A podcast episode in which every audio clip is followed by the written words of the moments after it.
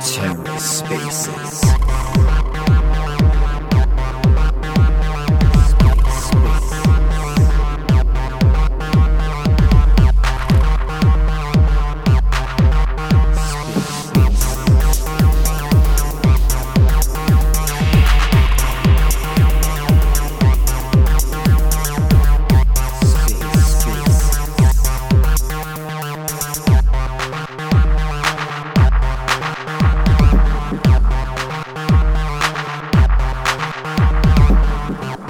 welcome to The Ether. Today is Friday, April 29th, 2022. Today on The Ether, the IBC Gang Lounge, talking about decentralized internet access with the Althea Network. Let's take a listen. Oh, yeah, this is a two parter. This is part one of two.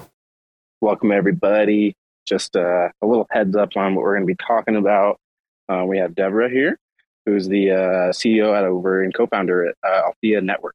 So Althea Network's are really cool. They're kind of like uh, decentralizing and democratizing internet access in like fast and affordable way. So it's going to be really cool because um, as we all know, uh, we need to decentralize all parts um, of this ecosystem. You know, so that includes the internet, which every all of this is running on. So have you had a good week, Deborah? What you been up to? Yeah it's it, has been it's been really kind of crazy but also awesome. So we we made i made a stop in atlanta where there is a an, an althea network just getting started there. Um and then we went over to amsterdam to say hello to all the folks there at DevConnect and um, did a really awesome talk with the um, zero knowledge validator um, and then zipped over to the Pentagon, actually, where we were um, asked to kind of speak and present on um, not only you know de- what uh, you know decentralizing the internet infrastructure looks like, but also some really exciting ways that we can um, make more permissionless and secure 5G stack. Um, so that's we can get into that a little bit, but that's pretty fun and exciting. I, I'm pretty excited about all of that stuff. Um, and uh, then was just down in San Diego, where we're also building a network together with a um, uh, in the you know the opportunity and promise zones there. Man, that all sounds awesome. You know, and as like as cool as that is, I've uh, I've been traveling a lot recently too, so I feel your I I, I appreciate you and all your dedication doing all that traveling all that all so quick because uh, I know that's not easy. I feel like the whole Cosmos ecosystem has just been on the move, move lately, right? Just sort of like um, uh, being uh, um, a citizen of the world, right, and not necessarily um, staying put for very long. Exactly. Yeah, there's a Vish down there from Quicksilver, and I was joking with him. You know, uh, I was like, "Man, you're just keeping your backpack and your computer and just going everywhere around the world, huh?" I was like, "Where are you at today?" so it's a pretty crazy lifestyle, but it's fun. That's awesome. I love uh, uh, you know, any chance I get to to hear about you know some exciting new technology, I'm excited. So, uh, looking forward to hearing about your journey in the in the crypto uh, and technology space, Deborah. Yeah, it's interesting because we we started Althea back in 2018, which is like you know really OG. I think in um in in the, this is a really fast moving world, right? I mean, there's so much has happened um in the last year, but you know we've really been you know kind of building away somewhat quietly for for years now. And there's some interesting evolution of how that worked, right? You know, 2018 building in crypto was ETH um, payment channels, right? Like that was going to be the answer to everything back then. Um, you know, token curated registries, remember those? um, you know, so it's just interesting to see the kind of evolution and, and, and where things are headed. Yeah, what I love most about these Cosmos projects that just pop up out of nowhere is like, like you said, just kind of putting your head down, building in the in the shadows, and then all of a sudden it's just like, bam, here we are, you know, and they just splash on the scene. Yeah, so exactly. it looks like we've we've got a, a good amount of uh, people in here, so we can just go ahead and get uh get started uh, with uh, the show. Um, just so everybody knows, we have uh, Deborah here. Um, she's involved in a lot of projects, but uh, we're going to be kind of focusing tonight on um, Althea Network, which is a really cool project that uh, she's a part of and working on.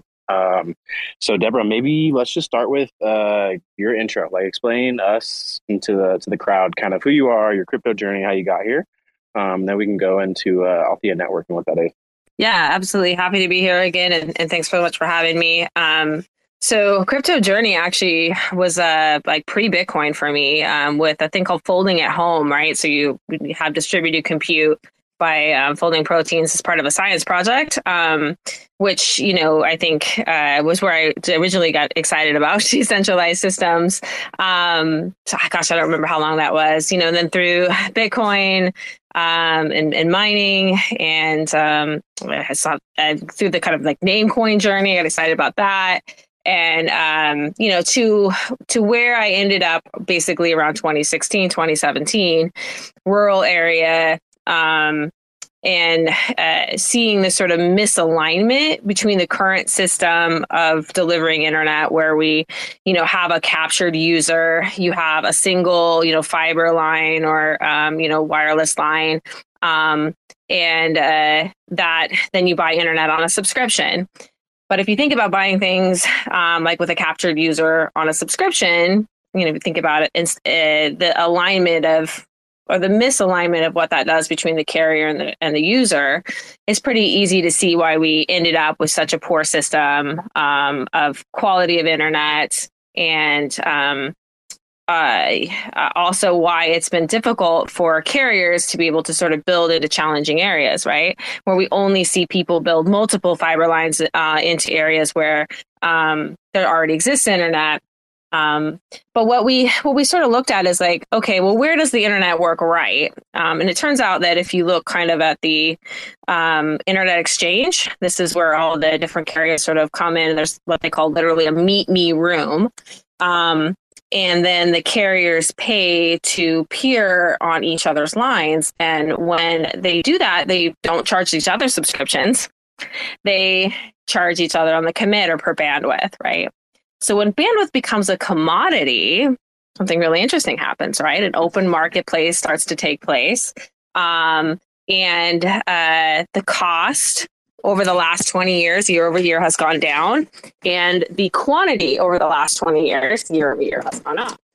So Althea is the premise that you can create that same open and interoperable marketplace all the way down to the device level, that last mile internet, and even down to your handset.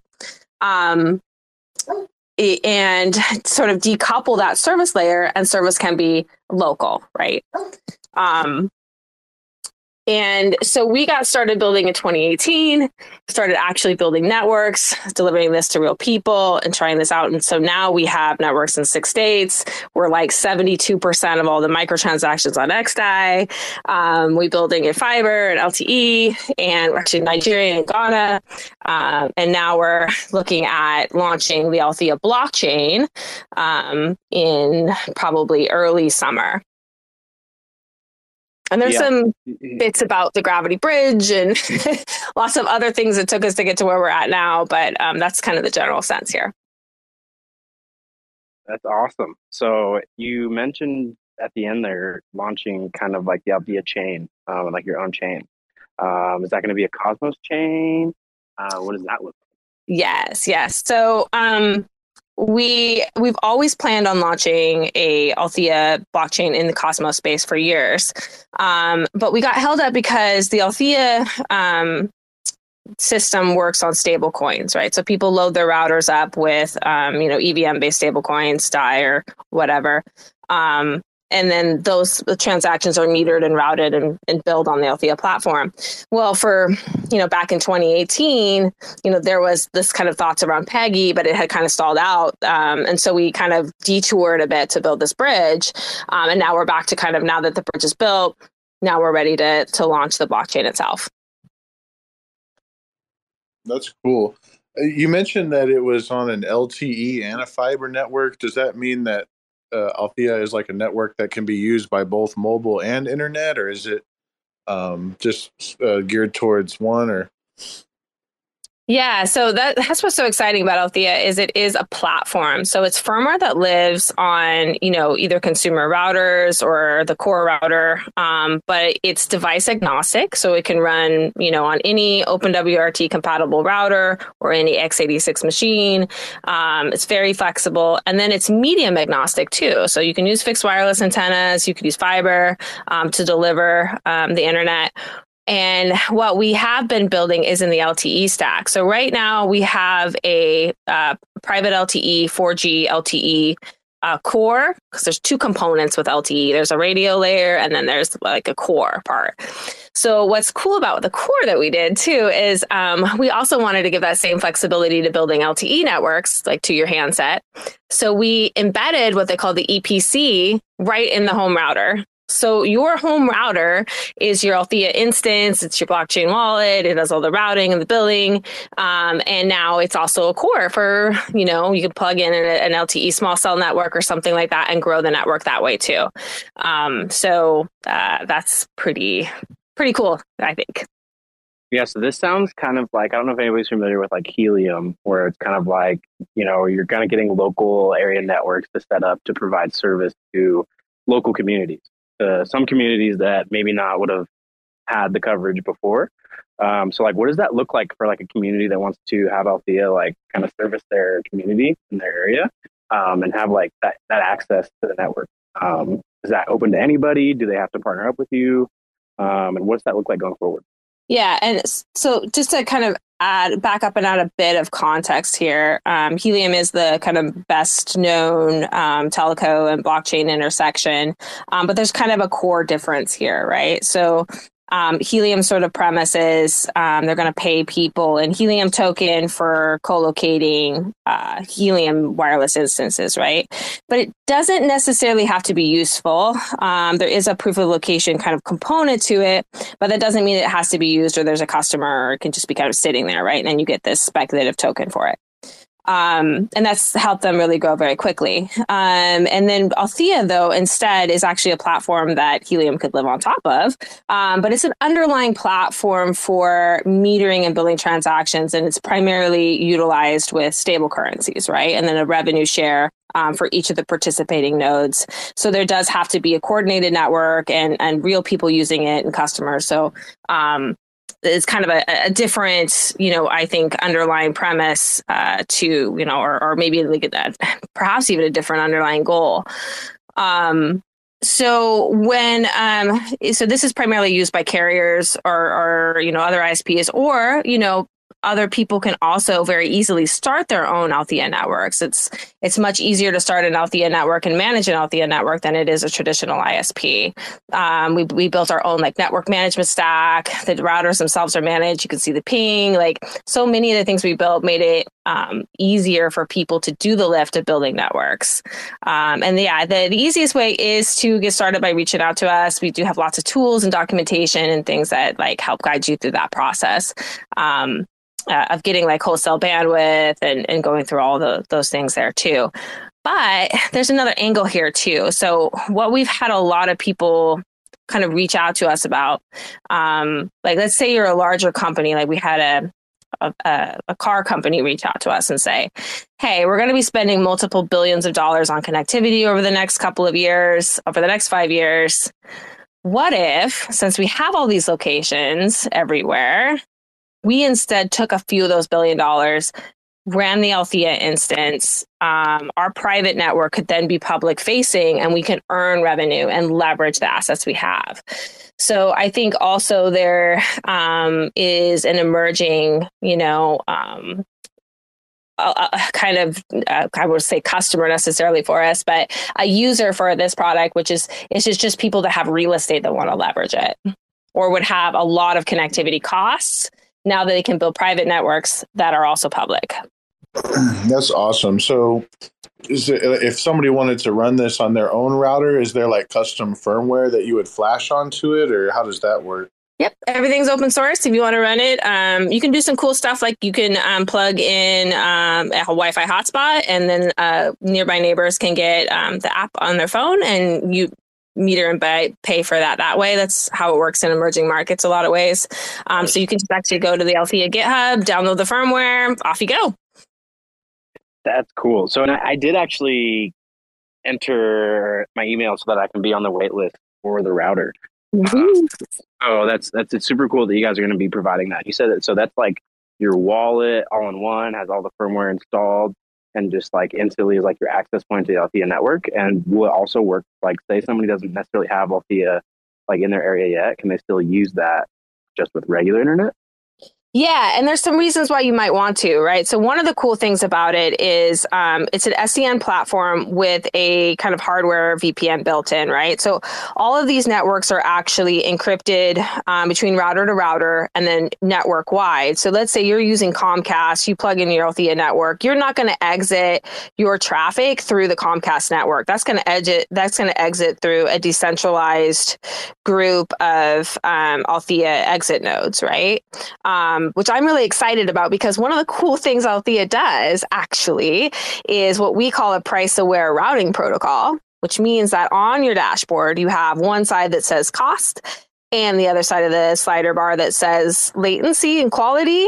And you can choose how you want to route through the network. And then it will, the routing protocol will route your traffic through that network that way based on cost or latency. And then pay those upstream providers, you know, all the different decentralized multi entity ones and then it becomes your choice.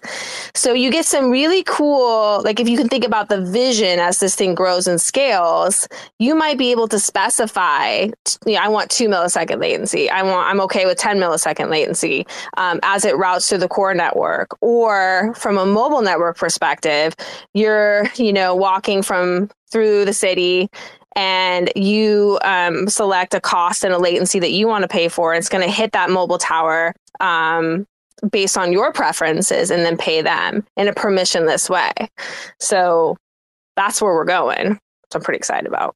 So you can really customize like exactly the kind of internet experience that you want as far as performance and as far as is what it's kind of sounding yeah. like. Yeah, exactly. Now the scope of this as it is right now, as we're just kind of getting started, is somewhat limited. Your choices don't make that big of a difference. But as this network grows and scales, as there's more of what we call the exit nodes at the core and the data centers, as there's more mobile towers participating, then your choices start becoming, you know, infinitely bigger. That's really cool. I like, I, I love this, like, the way that we're trying to continue to decentralize and democratize like these completely centralized source like like resources, but they're so crucial. Like we can't get by without them. So you know, we do we do what we have to? Um, but just the fact that people are building that, and you're building like a system that's like able to be built upon and like have layers with all these other services as well, uh, which I think brings a lot of value to, to everybody in the cosmos, but just you know the general user on the internet. Yeah, I mean, and that's kind of one of the cool things about the integration with Gravity Bridge that you know I I see evolving as this moves along too, right? So um, between IBC and Gravity Bridge, you're essentially loading in EVM based stables, right? And then from your dashboard, you could conceivably access sent, you know, buy DVPN through Sentinel. You want to, you know, uh, add your computer to add your compute to Akash. It's all right there from one dashboard. It's very easy. And so um, all of the complexities of interconnecting within the Cosmos um, are kind of extracted away. Um, and and the user could just click one button and you know buy some regen, buy some car, you know, um, and and participate in this whole expansive um, universe that is Cosmos. I love that, um, especially the part about like where you can direct what you want to like have comp- uh, like share the computing with Akash. That's that's so cool. Um, where where is that live now as far as like the the network? Where can you access that? So um, we we have smaller, you know, networks in about six different states and a variety of different medium, um, and people are building uh, networks, you know, as we speak, and um, come from a few different places. Uh, but you can definitely, like I said, uh, if you want to just experience the dashboard or look at the firmware or look under the hood, the easiest way is just to grab a router or you know go to the github and flash your own and start you know experiencing that and, and, and taking a look at that. Um, one of the neat things is too is one of um, the people that are building a network in the montana area also like they're working with Nym right? They're going to integrate in some of the Nym stack into the router. Because um, i think one of the salient points you mentioned earlier is this is almost like a base layer right?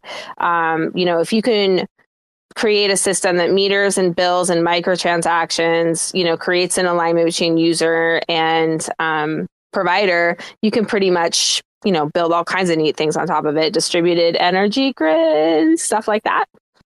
That's awesome. If there is anybody out there in the crowd that wants to come up and ask questions, uh, don't be afraid to ask. Um, if you want to DM us and just have us ask the question, you can do that as well. Um, but we've uh, we got a really cool uh, project in the Althea network that uh, I know I'm excited for. So if you have any questions or just want to say anything, feel free to feel free to ask while we've got Deborah up here. Um, hey, so I uh think, or Devin, what's up? Yeah, real quick. Uh, I don't want to take up a speaker spot or anything. I'm kind of just listening. This all sounds really cool. I'm, I'm kind of new to all this stuff, so uh, it's really interesting just listening. I think Deborah, you're pretty awesome. Oh, thanks. Oh, thanks, Devin. Yeah, no worries. We uh, we got plenty of speaker spots available right now, so you're good. Don't worry. Um, but so maybe like you could explain to us, Deborah, a little bit like what's like the long term vision here. Um, like this seems like more of like a long term play. This isn't something that's like a short term crypto. Like, yes, yes, hurry up, let's go. Like, this is so cool, pump, pump. Like, you know, this is like a it's infrastructure for a decentralized world um, that is going to take some time to build, but it's going to be so worth it. So, like, what's your what's your long term vision, and like, how do you view this panning out? Yeah, I, I, definitely appreciate that perspective, and I think that's how we look at it too. And I think you can see that by the by um, our attention to building those underlying core, you know, pieces, and then you know building the networks with real people. You know, we have fire stations and, you know, businesses and emergency management and like, you know, real people use this every day for their internet. Um, and so our focus was getting the product right and then, you know, launching the blockchain components that will help it scale. Um, and I and I think just to add another like contextual piece here, um, one of the reasons, like myself personally, I feel like this is so Im- vital and important is um, that it protects our kind of core freedoms, right? The, the freedom to be able to associate with who we want to be able to, to say what we want, and to enable people to learn and um, self actualize, right? Um, so a lot of my life has just been, you know, learning everything I needed to know on the internet from wherever I was at, right? Um, and that's such a core empowerment and, and access to these these these freedoms that that should be innate to every human being. Um, and I was at a keynote uh, uh, like a, I was listening to a keynote at a, a, conference, right? That was put on by CenturyLink, which is a big, um, you know, network in the U.S. And um, they said something that was like really chilling, right? And one of the things where I feel like there's so much urgency to our work, and they were talking about how um, why bigger businesses and, and, and hotels and resorts should allow to have free, free Wi-Fi because they had a bunch of statistics about how you could control human behavior by just providing free internet access, right? You would stay a little bit longer at that restaurant. Maybe you would, you know, do a few more slots at the casino or whatever that was. But the core underlying thing was that um, instead of that freedom of choice that you might have, as long as they had access to your internet stream, they could essentially control your behavior.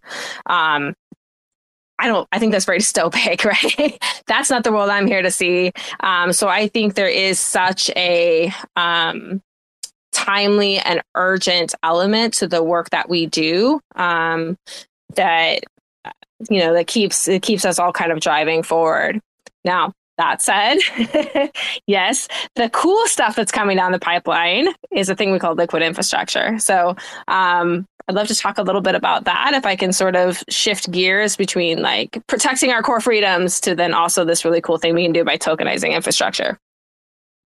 Yes. Um, so, um, one of the things that we noticed when we started building these networks is, um, you know, telco is actually a pretty high capital intensive field, right? So when you're building fiber optic, it can cost, you know, two thousand to five thousand dollars per household to connect. I mean, we've got it as cheap as a thousand, but um, it's still pretty expensive. MNO towers, a couple hundred thousand dollars. So what we noticed is that there was a very limited market though, right? So you'd spend all this capital and then once you got the three big carriers on your tower, you were kind of done, right? So um, there uh, this this was continuing to aggregate. And then also um, it was it was difficult. Many telcos actually go out of business. They go bankrupt right? This isn't working for carriers either. Um, so one of the exciting things that we'll be working on directly kind of after the token launch and kind of around the same time is what we call liquid infrastructure. And that's simply um, you know taking your mobile tower, your fiber optic cable, and creating a, a token out of that, right? That can be, um, you know, uh, sold more easily or bundled into, you know, and, and, pooled into things like funds, right? And then people can then buy um, derivative, you know, potentially like a, a, a, a derivative of that token pool or whatever, right? Um, and one of the very first things that's really cool um, that we're going to be doing is tokenizing uh, RF licensed RF spectrum, right? So what that'll look like, this is really cool. I'm excited about this. Is um, you'll take let's you know a um, let's say band 48 PALs license or something like that this is a licensed frequency from the fcc um, that a, a, carrier might have but isn't using in a certain area and then you'll have like just that regional area um, and then we can sort of embed the contractual metadata into that nft um, so it really represents that um, that contractual data. Um, but we can do a couple really cool things, right? So carriers were really excited about the fact that they could add royalties to this, um, that we could use the Gravity Bridge to um, to you know purchase or sublease or have reoccurring payments in stablecoins, um, and uh, that you then have this asset that's much easier to trade and move around than you would right now, which is incredibly hard. I mean, like buying licensed spectrum is is a very difficult thing tokenized assets. That's that's going to be super cool, and like that just opens up so many more possibilities.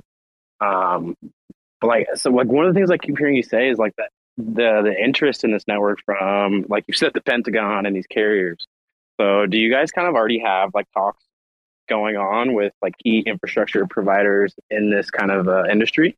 Um, and you guys kind of already like like we talked about earlier, just been working in the dark and you're ready to rise. Um, it's kind of what it sounds like. Yeah, I mean, the thing about um, working in, you know, either with, with with larger entities like that is the sales cycle or the, you know, the biz dev cycle is very long, right? Um, and uh, you know, so we never want to like pre-promise anything while it's still in the discussion phase.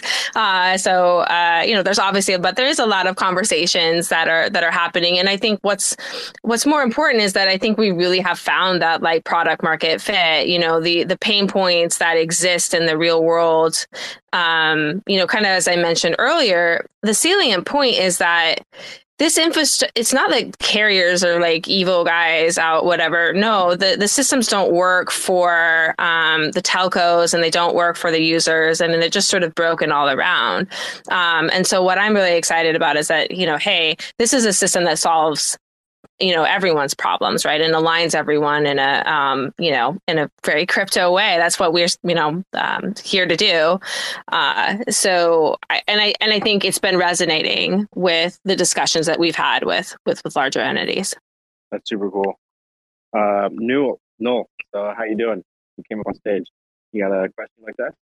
Uh yeah mate but uh can you just give me a couple of minutes? Oh yeah no worries at all. Yeah noel's usually uh working on site when he's when he's running the spaces. So no worries. Um, if there's anybody else out there that wants to uh, come up and ask a question, um, feel free to respond or request the mic. Um, we're nice people up here. Uh, we'll give you a safe space to talk, and you can come up and hang and ask anything you want.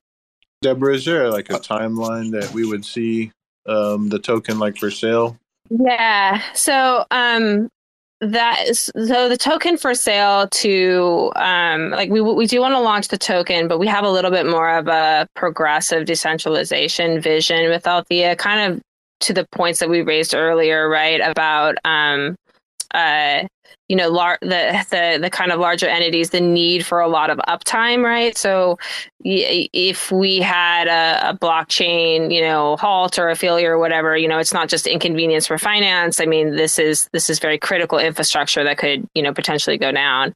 So i think the way that um and you know it's interesting and along on our journey back in 2019 when we were originally going to launch the token um, we did the world's first securities compliant airdrop um, and on, on the republic platform uh, and those folks of course will be uh, getting althea token um, at launch. Um, but I think that we are going to take sort of a measured approach to, you know, decentralizing that out and, um, you know, tie that in with the you know the use and and the building of networks right? Because i think that at the core of what we're trying to do in crypto by exiting to the community is that that those that are using the network or building the network or have an alignment with the network should own and have stakeholdership and be able to make choices about what happens there. Um, and so we want to make sure that as that gets decentralized that that's the that those entities are aligned, right? That we're not just basically launching a token, you know, and some big carrier is going to come and buy all of it, and or you know, a speculator, right? But we want those that are building networks, that are investing in that infrastructure, that are growing telco out to have that ownership and stake. So um, I, I wouldn't exactly be able to tell you a, t- a timeline, but I, I think that if you are building and growing the ecosystem, then the, the, that's more likely that there'll be an alignment there. That's awesome. I love that answer and um, yeah, I, I, just appreciate everything uh, that you said there. That's awesome. Uh, I'm back. What's up, Noel? Hey man, uh, just working like uh, like usual. Licking our wounds today after uh, the uh, Juno whale has done some reshuffling of his delegations, but um, still, other than that, pretty good. Um, with the uh, Althea, um, just been listening along here. It sounds man, we're it sounds pretty exciting actually. Um, we're big fans of uh, new tech that is, um, you know, running blockchains that actually have a purpose in the world, like uh, you know, Sentinel and Akash and things along those lines. Um, makes us pretty excited. And I just wanted to ask um, for uh, Althea, what is the role of the blockchain? Um, I might have, you might have already talked about this earlier. I, I might have come into this a little bit late, um, but I was just curious about the role of the blockchain and how uh, it will develop uh, along with the business plan for um, Althea. Yeah, that's that's a great question, and um, uh, I'm going to try to answer that as broadly as I can, while also sort of respecting, you know, that we have to be uh, cognizant of the legal implications as well. Um, so essentially, uh, all of the transactions in you know uh, that happen in stable coins uh, are going to settle onto like so we'll have let's say we have uh, we'll go through the gravity bridge. So people will pay in DAI they'll get gravity DAI and they'll be that that's what will be traded across the althea blockchain. Um, and then it'll settle to the althea chain. Althea token holders who are securing that blockchain will will get a um, um, uh, there's a, a, transaction fee that's remitted that's um, delivered to those folks securing the you know staking and securing this chain there. Um, but further when we start talking about liquid infrastructure that's also going to be built and correlated with um, the, the the bandwidth transactions right? And that's that's what's so kind of neat about our approach to tokenizing infrastructure is that um, this piece of infrastructure let's say it's a radio tower an mno tower um, you're going to see those bandwidth transactions. You'll be able to have like a record of how, um, you know, how much yield or how much money that tower has been making, right? Um, and then also see the increase as you add in Althea and these kinds of things too. Um, but all of that's going to happen on the Althea blockchain itself. Um, and it's, it's a Cosmos uh, uh, blockchain, right? So you'll have the same sorts of governance and all those things too that are so important to, you know, the health of a of the blockchain itself. Hopefully that answers your question. Yeah, I think uh, more or less answers um, my question. So uh, thanks. The other kind of neat thing about this, and this is the case with Gravity Bridge too, is the um, the beyond inflationary rewards that could be possible, um, the those the transaction fee is going to be in that stable coin as well, right? So you can one of the neat kind of things too is that because all of these routers or you know eventually it's going to be your blockchain wallet and your you know Althea instance in your car or or whatever. Um, you then have a really easy way to sort of interact with DeFi, right? So I think one of the things that's potentially interesting for like telco and carriers is like all of that, you know, liquidity that's moving through the system right now. They're not really leveraging it, right? you know, you get pen and paper, somebody sends a check to Comcast, right? It's it's sort of like a lot of inefficiencies in that the the liquidity moving through the network. But because this is all like, you know, interacting with, you know, um, you know stable coins it gives us the opportunity to sort of move those around in a you know perhaps a little bit less of a, a more risk averse way right? And then also participate in defi for both so, the user and the carrier. So, so how um how necessary is it then for uh, Althea to actually have their own blockchain, and could the same thing be sort of uh, done using an existing chain? well, we use XDAI and it hasn't been going super great. Um, so uh, we are, like I said earlier in the conversation, 72% of the microtransactions that happen on XDAI, um, but the node infrastructure isn't very robust. It's not built, most of the blockchains out there are not built for um, high uptime microtransactions, right? They're built for for natural transactions, and you know there's a preference for for those um, over that, and they can tolerate some latency. There really isn't a blockchain that exists that I'm aware of that um, is built for the requirements um, and has that interoperability that Althea Telco is, is going to need. So, is that meaning that um, Althea is building uh, sort of a module or or additional functionality to the Cosmos SDK to be able to handle uh, higher throughput in terms of microtransactions, or is it just the architecture of Cosmos suits that already? It's more the latter. The architecture suits it. However, we um, we can have preferential treatment for almost like a QoS. So, like with internet quality of service, you let the microtransactions or the the micro the smaller packets for like Zoom and things like that go ahead of the larger downloads. Well, we can do that same thing with the Cosmos SDK as well, right? So we can ensure the telco transactions are always going through, while allowing some latency um, on you know those more bulk or financial types transactions. So um, yeah, the the SDK is really uh, flexible in that way. So that sounds then that um, you know you guys definitely would have to be building um, you know custom modules for the SDK to be able to achieve that because I think there's no ordering of transactions currently um, in the in the SDK. Yeah, and I, I, I would also say that it's going to be an evolution, right? So one of the trickier things is going to be we're going to launch our blockchain, and then we're going to have our you know our many many users that are on XDAI right now, we're going to have to move them over to the Cosmos blockchain. So this isn't going to happen, you know, overnight. We can't have, you know, the local fire station all of a sudden not have internet because we're moving their blockchain around. Um, so uh, you know I, I don't think um, you know the vision of course is there. This is what we're building for. Is it going to happen overnight? No. So i guess um, i have one other question sort of regarding the the blockchain and how it integrates. Um, take for example uh, just a few days ago there was a chain halt on Akash um, and obviously Akash has live apps running um, which utilizes part of the network uh, for payment. Um, but those apps all were able to keep running because they sort of do run on centralized uh, infrastructure that's not dependent on the blockchain, other than being able to uh, interact with the instance, which is done through the blockchain. So the way uh, Althea operates is it completely dependent on an operating blockchain, or if there's downtime in the blockchain, can it still uh, survive. Well, yeah, right. So there, that I think that's a really important point, right? You have a firmware um, that uh, basically is doing the, the, the meter transactions. And what happens? We actually just had this happen a little bit ago too with the uh, the XDAI nodes, right?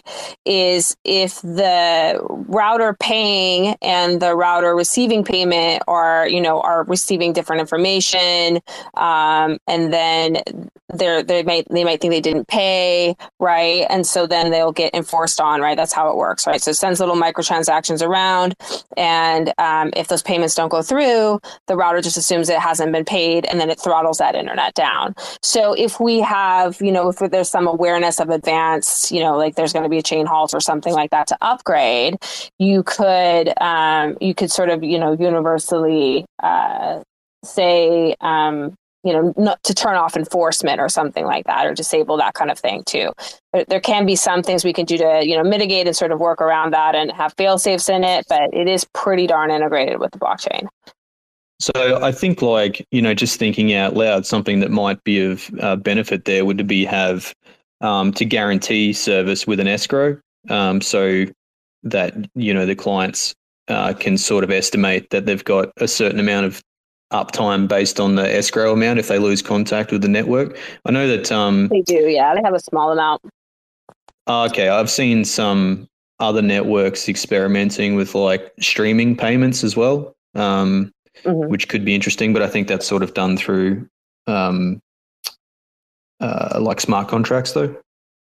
Yeah, and so that i mean early on in our 2018 history was like we were going to do payment channels um, and we found that the complexity of sort of opening and closing channels and them out there that it was better just to settle directly onto the chain. Um, but um, but yeah i think there there are things that we can do there um, on the kind of software layer to sort of absorb the bumps of of the the blockchain itself.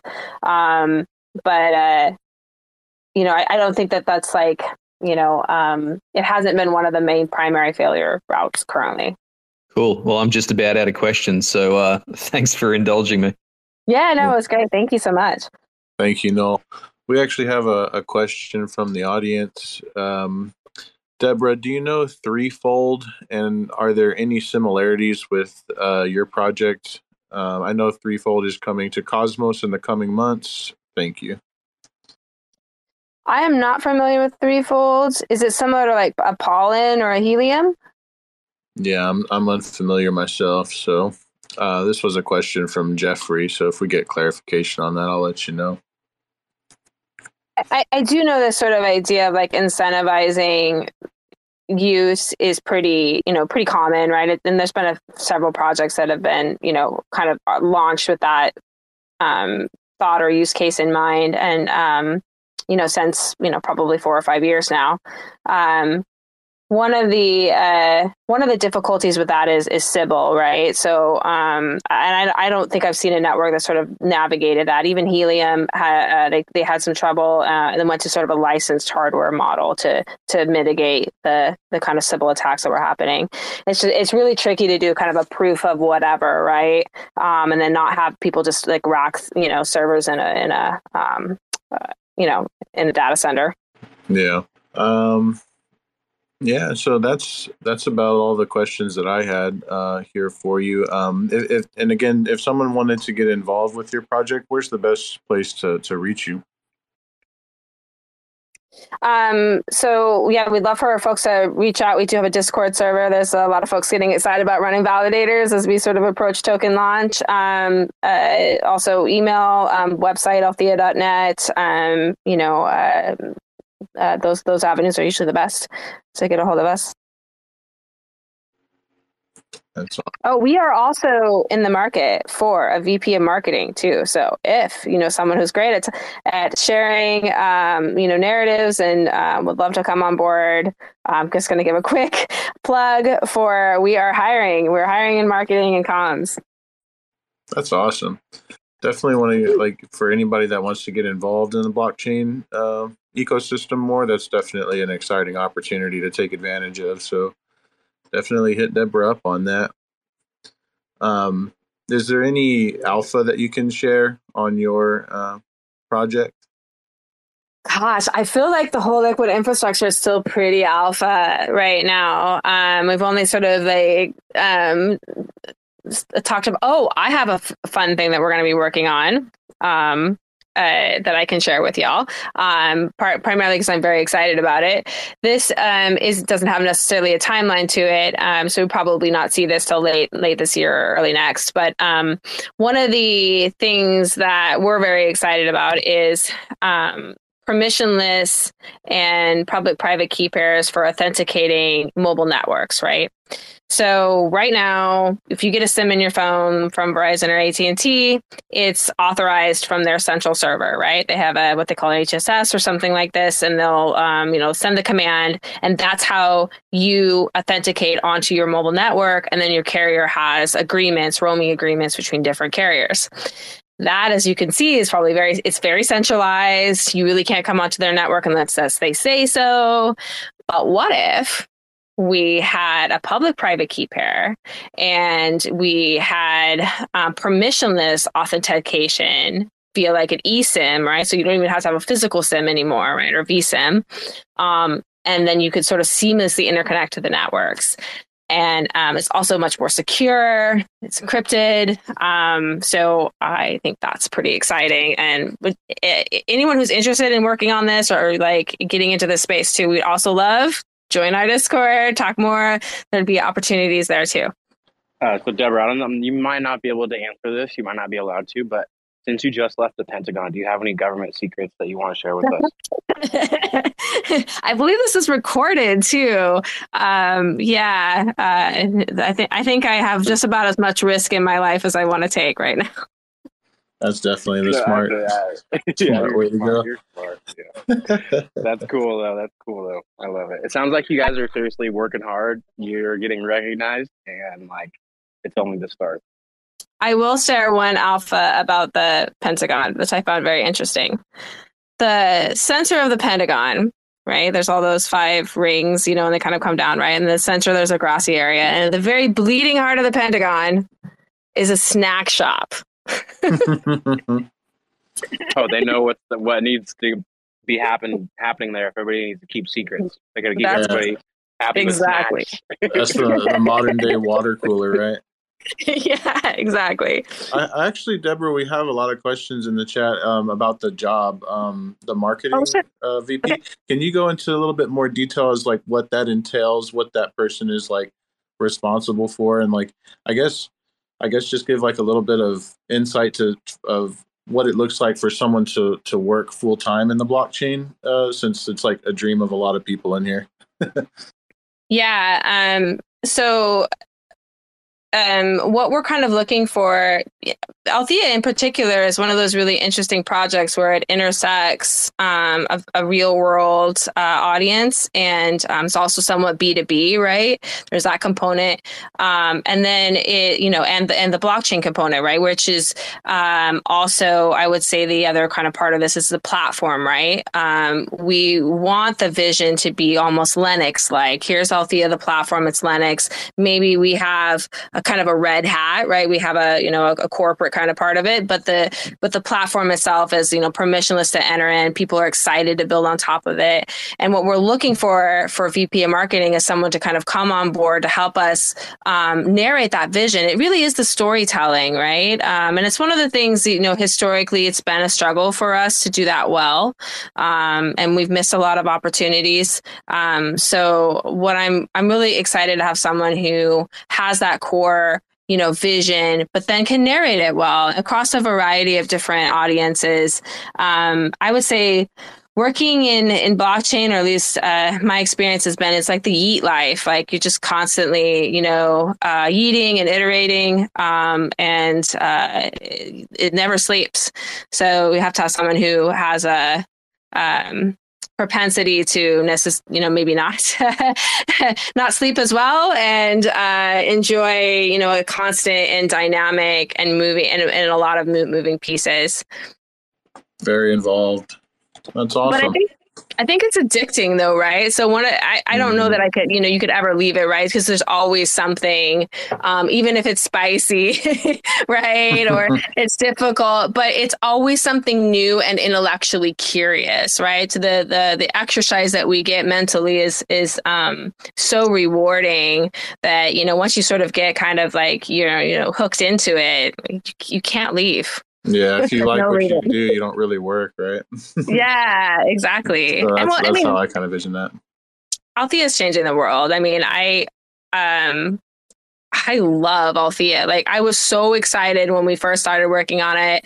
We got, you know, the first routers involved. Like, you know, this has just been um, you know, it is I feel like it is my my life's work and I, I yeah, it's it's amazing. That's awesome. You, it definitely does sound like you found your passion in life and and are pursuing that, and that's just inspiring to hear and uh, be a part of. Um, so I appreciate you being here and sharing all all of your information. Uh, if there's anyone out there that wants to come up and, and has any questions for Deborah, make sure that um, just grab the mic and it's open. Um, we're not um, we're not scary or anything like that. Just come up and, and ask your question. Um, let me see. I had one other one. Um, what would you say your uh, primary customer type would be? Like, um, yeah, that's the question. Yeah, so we work a lot in the U.S., and I'm going to kind of talk. There's a lot of different like angles, as you saw, um, to who can use the platform and benefit from it. Like, like um, people building, it's less expensive, you know, things like that. But um, you know, one thing that we found building um, over the last you know few years in the United States was um, just how many people were underbanked or unbanked. And were you know actually banking at their gas station right? You know and paying all these fees for cashing their checks and doing basic banking. That was just really crazy. Um, and I felt that I found that actually closely corresponded to their access to the internet too. It wasn't that they were, you know, they didn't have available income, but they didn't have access to banking or a way to spend it. Um, they maybe had broadband debt, or you know, it's very hard to pay your Comcast bill if you don't have a credit card, right? Um, so uh, there's in fact 74 million people in the US that use prepaid phones. Um, not because they're better, uh, and they're not really that much cheaper either. In many cases, they're about the same cost. Um, but it was, I think, it- my hypothesis here is those 74 million people just have a ton of banking friction. Maybe they aren't, you know, completely documented. Maybe something happened in the past. Maybe the credit's bad. I don't know. Um, but the really flexible billing, the permissionless nature of it, um, all of that, th- they it, it, those are a, a huge market for or and, and, a, and a user base for Althea. Um, and then what's exciting is once they're there, they got a couple hundred bucks on their router. You can participate in lending. You can earn, you know, you can you could earn um, uh, by LPing, right? There's so many cool things you can do, right? Um, that's empowering that whole stack. And so I, uh, I think the typical user is everyone, but if you don't have access to a, you know, a bank or you're underbanked, there's a lot of, um, you know, value adds in the Althea system that makes it really easy to jump on board and really utilize. It's funny you say that. When I was younger, I had a, a prepaid cell phone, and uh, I was like maybe I don't know, twelve or thirteen years old, and I had to, you know, I I had a, a little job at a bowling alley, and I, you know, bought it with that money, and I I couldn't, you know, I couldn't get a real cell phone plan because I didn't have the credit. You know, I wasn't eighteen years old, and and all of that, and it really taught me that like people that don't have that luxury definitely like the prepaid cell phone was super expensive like i had to pay for the phone and then pay for Yeah. every single minute like uh, text messages to me costed uh, 25 cents and text messages uh, outbound costed 25 cents and it was like it was just so extremely expensive and i, I was like wow this is just so in, inhibiting to like someone who doesn't have the resources to get a, a full plan so i appreciate you like bringing those resources to those types of people because I was one of them, you know what I mean, at one point in my life. And um, you know, if if there was anything out there that could have made that better, um, I'm sure I would have uh, done the research to to use that technology. So I'm glad that that's um, you know, I, I just thought that was a funny example because that kind of taught me that how valuable just even little pieces of data could be. whether it's just like I just these little small text messages. I was like telling my friend like, "Hey, stop texting me. it's so expensive." But uh, yeah, so that just reminded me of that. But we also had um, Worker Bee come up. What's up, man? Hey, how's it going? Um, sorry if you guys talked about this earlier. I kind of jumped on a little halfway through. Um, but my question is, I'm I'm a little more hands-on and technical, like kind of building stuff in the real world. So digging through the Cosmos Network uh, front page, I noticed you guys on there um, a long time ago. And so my question is, for someone like me who's willing to go out and kind of like build stuff, um, how easy would it be for me to kind of build antennas and either put it around my town or like what would that structure kind of look like and how could I be able to apply that stuff? Yeah, there's a lot of, and actually, I really love that stuff too. Um, you know, we started the first few years, I was in the crawl spaces as well and hanging antennas and going to crazy remote places and putting stuff up. Um, it's it's really fun. Um, but uh, so the the lift is not all that hard, and actually, there's a few different rules, right? So um, we have a what we call the network operator rule, um, and they work with our network operator center, like our corporate part of it, our red hat part of the um, of the of the business does that, and they support you kind of getting started with your network, with the resources and all of that. Um, and we've had folks get started with as little as like three or five thousand um, dollars, and just start building in their their um, their neighborhood, and you know getting getting people connected and online. Um, and then we can help with like you know marketing and outreach and those kinds of things too. Um, so, and then there's larger, more extensive projects if you want to, you know, go all in full time. But, um, you know, generally just kind of assessing the area and all those steps is, you know, we can help you with that too. Is this kind of like helium where you need to have multiple antennas around you in order for these to work? Well, it's a it's a routing and billing protocol for ISPs, right? For internet you know for the for the underlying layer of the internet right? So it just depends on what you're trying to build um you know what how extensive you want to make it right? If you just want to build like a private lte if you want to build um and you know an isp with fiber you can do that. It's it's very modular right? So it's really just the limits of you know how much money you have what you're trying to do. Are you trying to make a full-time job part-time job. Um but it but it yeah essentially at its core it's uh it's a platform for it's like the Android operating system, right? A bunch of things you can build on top of it, do with it. Cool. So it sounds like, you know, from living in the middle of the woods, you could set this up, get access to internet, or you could go around town and kind of set these up and provide for neighborhoods or something like that. Yeah, yeah. And there's like I said, there's um we we sort of early on we just really we did more of a helium approach where just anybody could put anything up wherever. Um, and we realized that that was really tough to get the full like capacity of broadband networks. So we now have a network operations center that supports our network operators right? To so the lift is a lot less. Like we'll help you find backhaul um, and we'll guide you through the um, the the mapping and planning and all of that. So that that lift is not on the the person putting on the network. Cool. Thanks for answering my question Absolutely. Anyone come up? You can ask some questions, grab the mic, let us know what's going on. Thank you, Deborah, for all the the amazing answers tonight. I know uh, you're probably tired. Oh, I love this this kind of stuff. So I really appreciate y'all having having me on here and sharing a little bit more about Althea. And it's got a lot of great listeners here too. So recognize some folks out there on Twitter.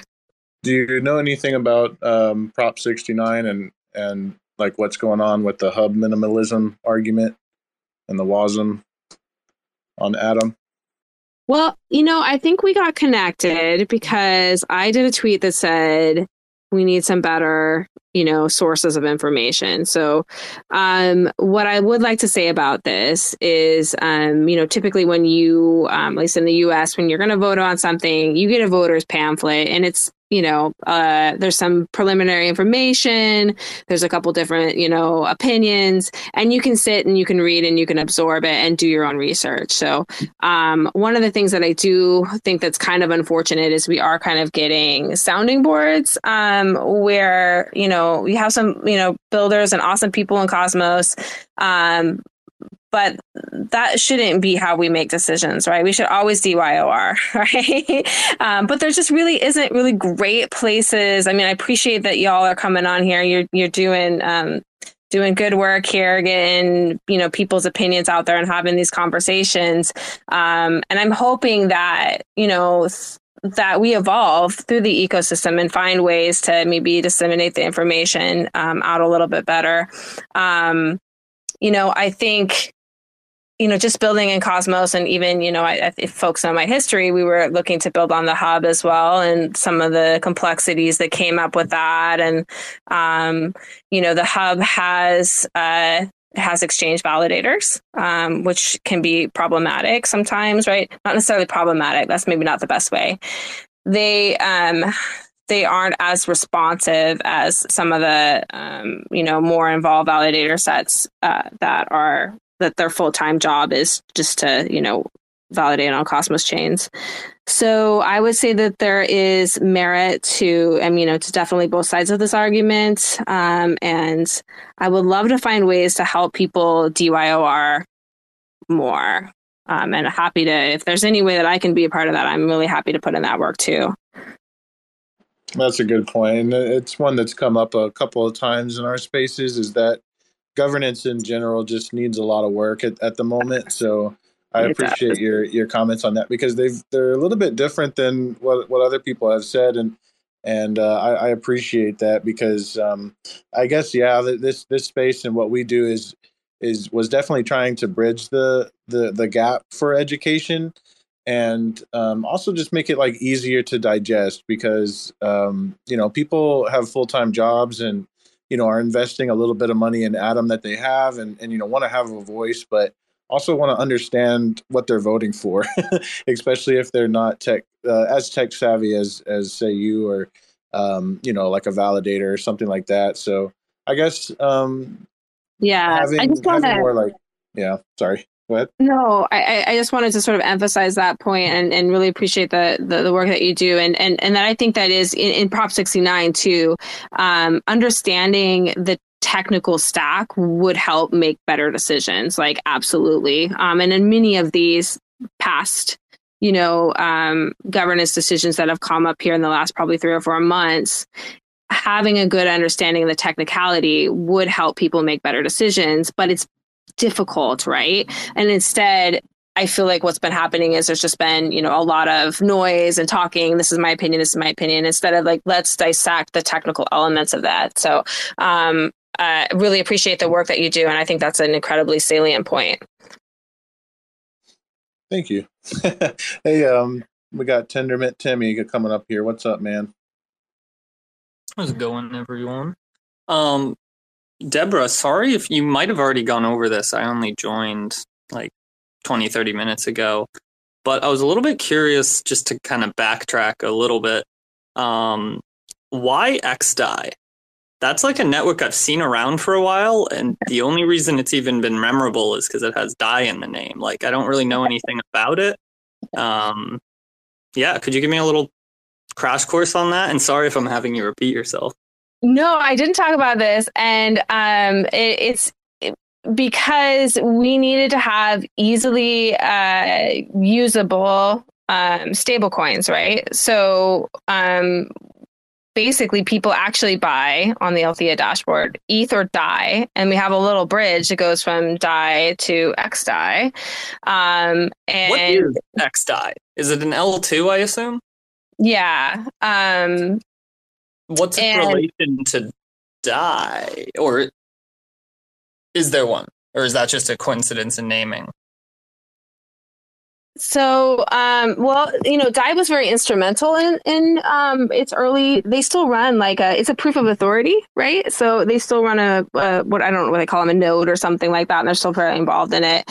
Um, but it was also because the wallets were easy to use. So, um, gosh, back in the day, what was that XDAI wallet name? We forked it and built a thing called Effectivo.cc. You can still go to it. Um, it's a little browser based wallet in XDAI it's actually kind of cool. Jehan Tremback built this.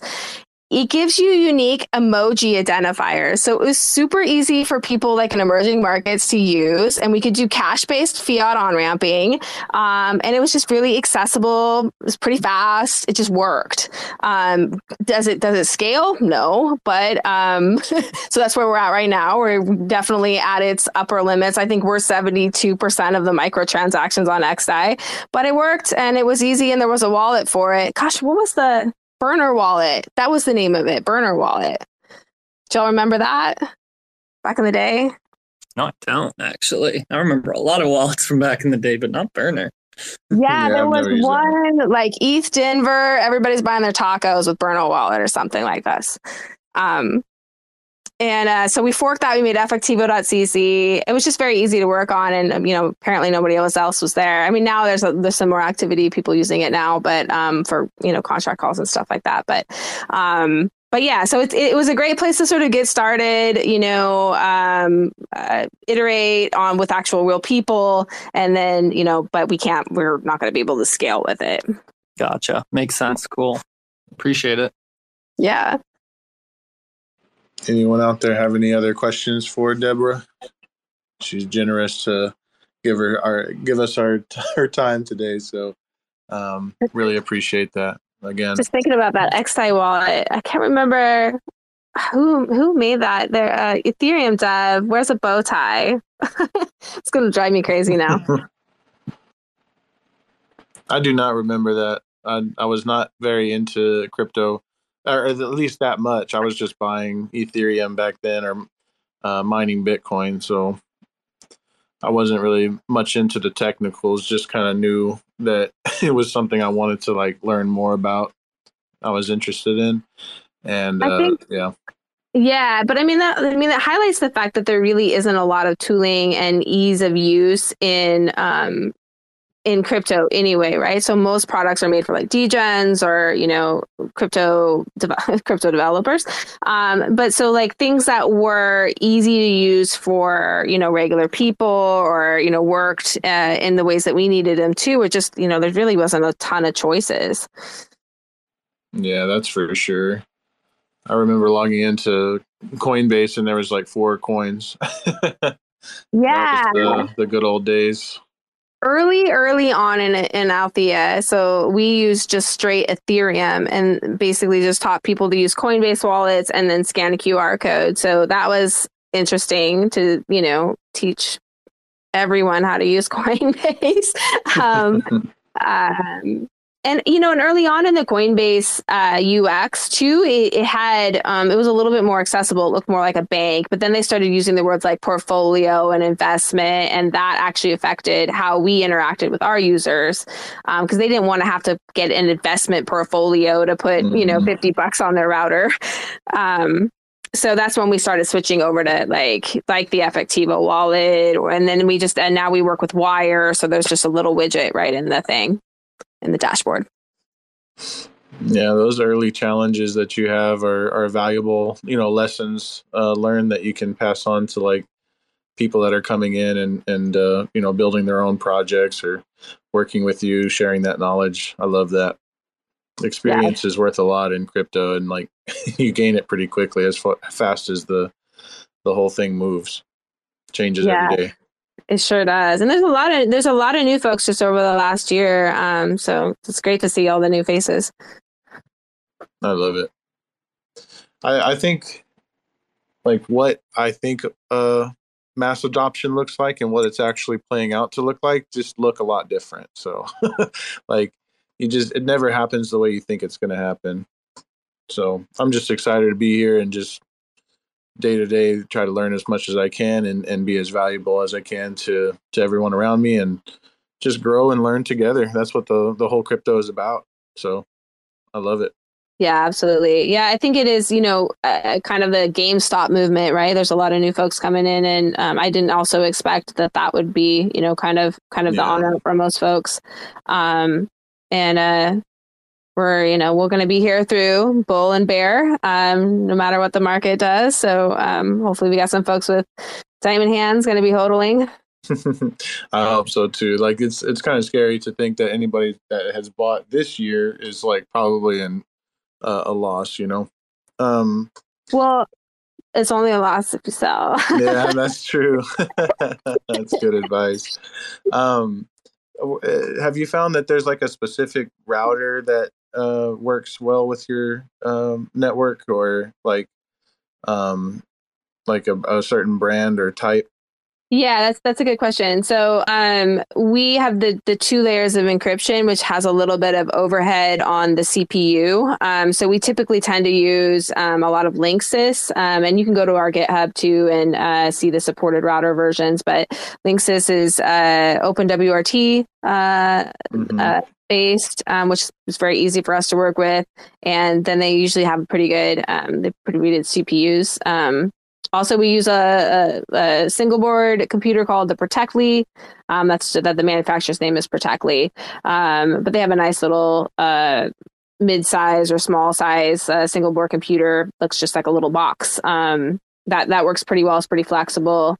Um, uh, for So you need those two. Nope, you just need one or the other. Um, Oh, okay. yeah, those are just our kind of typical, like most supported. So, like, if you go to our GitHub, you'll see like you know a list of like 15 different routers, and you know there'll be a half a dozen of them that are like these are the ones that we'll support that we work you know actively have dev you know um, time on, and then there's a few that we're just kind of playing with, right? Um, so you know it, as brave or as adventurous as you want to be. We also um, if you uh, if you go kind of through our you know uh, what's going to be our partner portal and you work together with us we have a network management platform called operator tools um, that allows the network operators to be able to support the routers in the field um, you can do things like rebooting routers and um, you know resetting people's passwords and things like that so that they you know they call in or they have problems or whatever. And that's just a, you can also watch all the routers and then then you can see you know how much money you're making which is really cool. Um, and uh, we even got some really cool uh, management between the this is coming up this is cool. Between the router's wi-fi and the hand and your device right? So you can really pinpoint exactly you know where the problem areas are how to improve the your in-home network as well which is what really matters because you don't interact with your router you interact with your you know your your computer or your phone or whatever. That's awesome. I might um, look into getting one of those routers and try messing around with that because that's that's something I used to do is like just tinker with those uh, network devices and make them work differently and flash different firmwares on there and, and stuff. So it sounds fun to mess around with that and and uh, you know, like you said, interact with the network. So that's that's really cool. Yeah, I'm sure there's a few. I mean, the the router tinker is a you know flash tomato or um did you need the so the Linksys WRT54G is the OG like mesh router from like back in the day. So if you know what that is, you're Yeah. OG. No, I do. It's that blue and black one. right? Yes. with the little two antennas that you know one of them's mm-hmm. normally broken where it doesn't right. stay up or whatever it just goes to the right Nerd cred right there. yeah i remember that was that was probably my first router yeah, yeah, yep. That's the one, the original. yeah so fun that's cool though i, I just love because i didn't ever think that that's how you know internet would become decentralized is like through our own equipment and like modifying things like that that's beautiful i love it Well, I mean, what is ownership? So, in my opinion, ownership is two things it's choice. So, like, for right now, like my phone, I don't have choice of operating system on it. I don't really have choice of what I can install on it or not. I don't necessarily feel like I really own my phone, right? Um, but when you have choice of, you know, the operating system, when you choose with data, like when you have choice, that's real ownership. And then the other side of that coin is if you can leverage it, right? Can you leverage it to earn revenue for you? Can you leverage it to do what you want?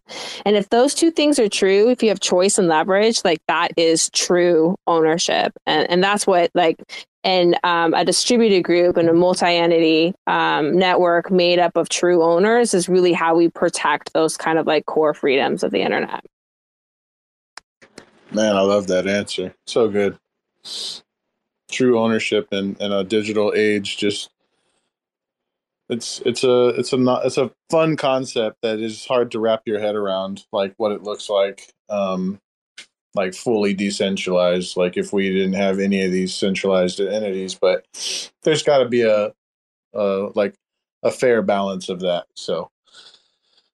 It's interesting to see how it all plays out and uh, gets built so i'm just happy to be a part of it and see what i can do to help educate the the people and bring people together. That's really what these spaces are have been most like proven to be most valuable is bringing people together like you like you know you advertise the the job and uh, people hear that and spread that word and and you know we might find the right person for the the job. And i i, I love that like just kind of like connecting those pieces so that um you know the broader ecosystem gets built out faster. Just kind of human yeah. Yeah if you have any questions feel free to to hop up let us know. What um uh, what are you like what, what is like the number one thing that like keeps you up at night with blockchain or like your project um what would you like to see um like fixed in the ecosystem what's your biggest like pet peeve Boy, that's a that's a good question. I've actually been thinking about something in particular a lot, right? So, um, it it kind of does kind of go to that that that earlier point about like um, you know empowering people to make their own choices.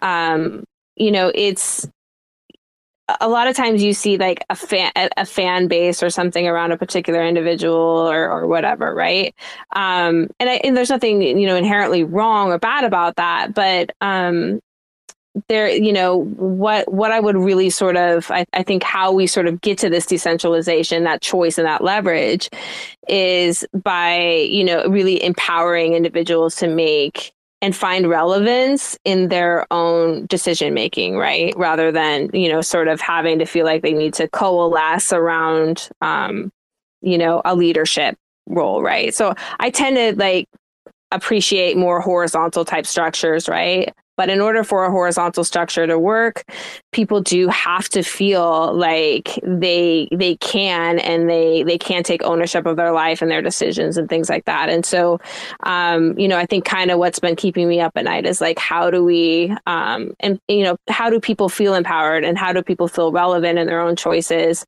um, instead of like feeling relevant because they're part of a group. Um, you you know how do how do we do that right? And and the the, the principles needed for that. So that's um, i think going to be you know one of it's it's a challenge in every you know environment whether that's you know um, in, in blockchain or, or otherwise. Um, because before blockchain um, I, I, built a lot of and, supported a lot of I'm to build them, but I was supported building cooperatives and other types of more horizontal looking uh, uh, organizations um, and all of the challenges there. Um, and a lot of it kind of boils down to like, how do we empower people to participate and to make their own choices? I love that. Like that's that's something I think about all the time. Like because what you're talking about is decentralizing um, personality types, like how we interact and work with these personality types within the the current uh, hierarchy and structure.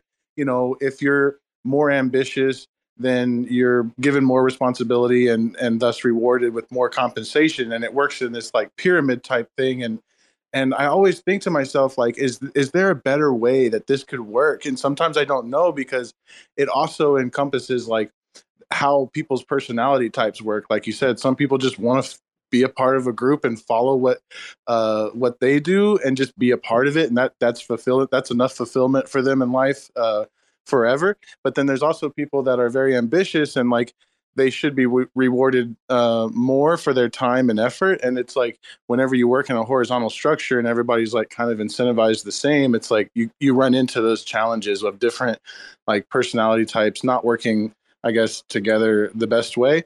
Um, so yeah, I, I I see that challenge all the time in my own work, and uh, it's something I've I've kind of thought about too. It's it's hard.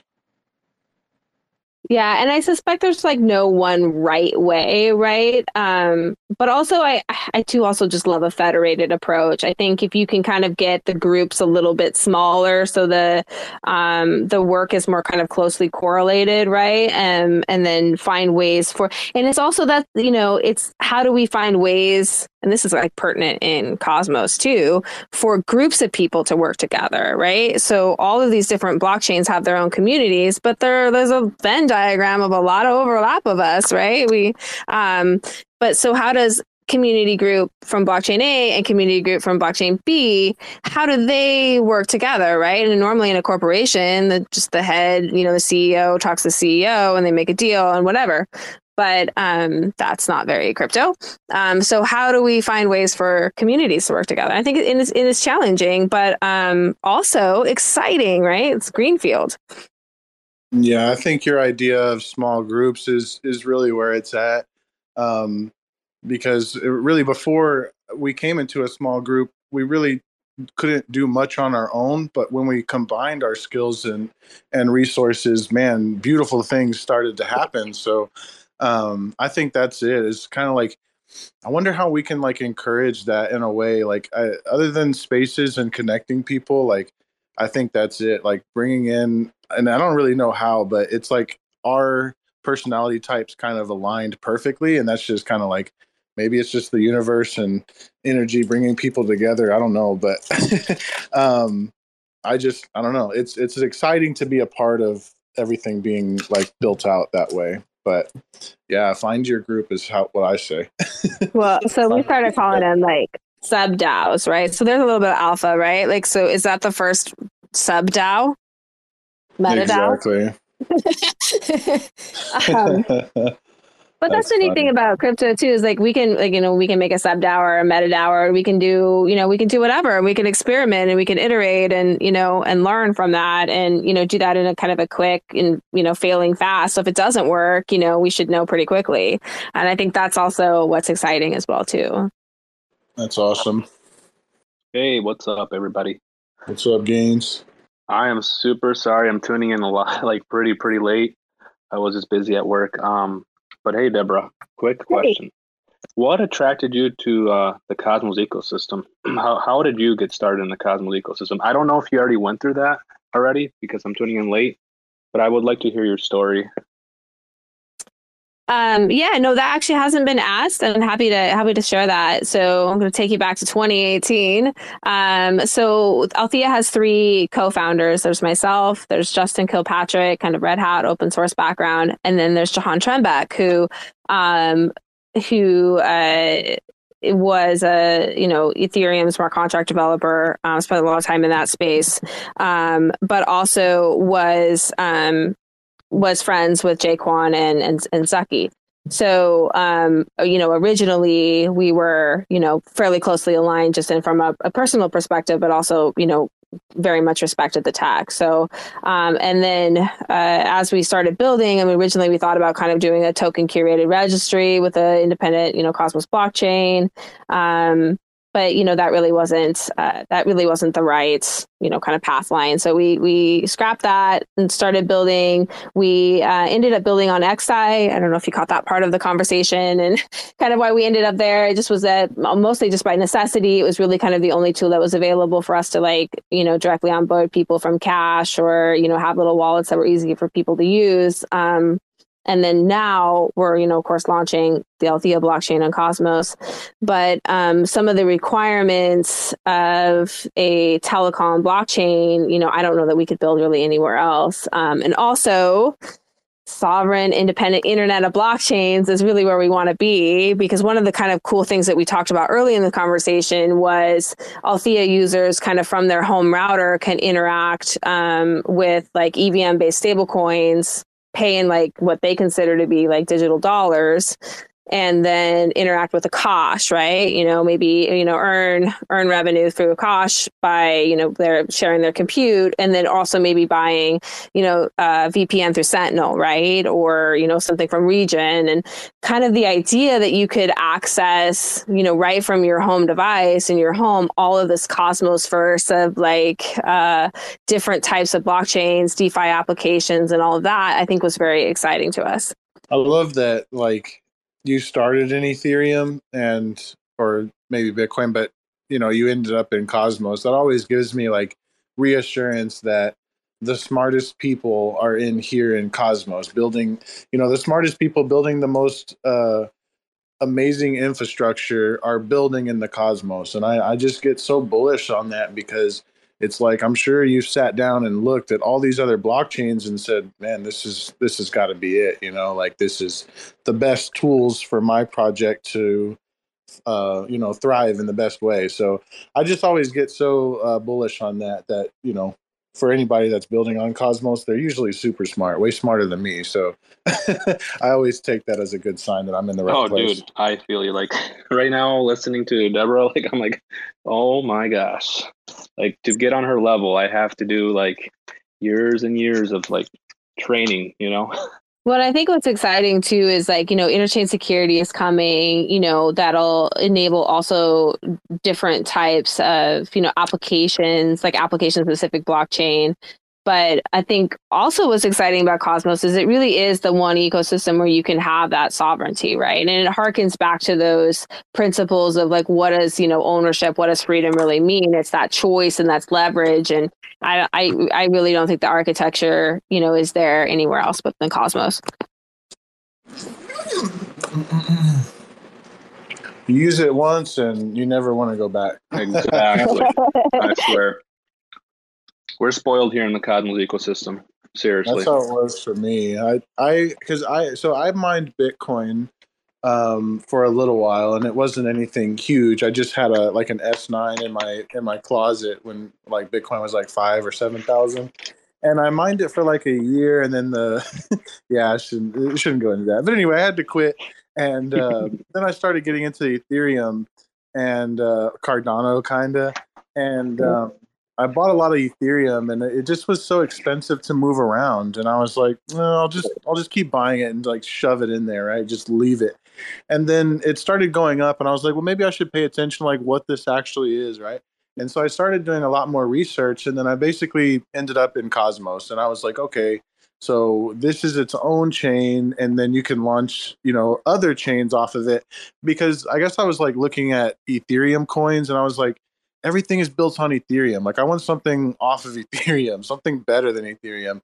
And that's how I found Cosmos. And like whenever I sent my first transaction, I remember like going to MintScan and looking at the little numbers and I was like, is that right? Like is that did I I only used like 25 cents in gas? Like it was like this makes no sense. You know what I mean? So I just had to like dive deeper and uh, the more and the further I got into Cosmos, the more and more it made sense, and it was like, this is like what the future should look like. So um, it's exciting being a part of it, and uh, you know, I, I just love to hear like about people building in Cosmos because it's so interesting to me.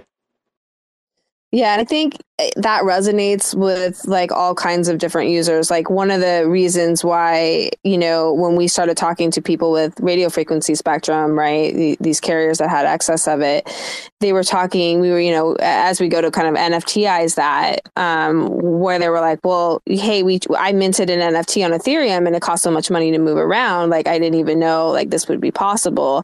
Um, so I, you know, I think it, it, it those gas fees are really such a barrier across a, lot of different things um, and a lot of a lot of different people you know it's a friction to onboarding for sure my friend always sends me like screenshots of him trying to to to he's like waiting for the perfect time to move out this hundred dollars of ust or uh, i don't know what it is but he has some a hundred dollars of that coin in uh, his Coinbase wallet, and he's like, it's just forever stuck there, and I'm just like, yeah.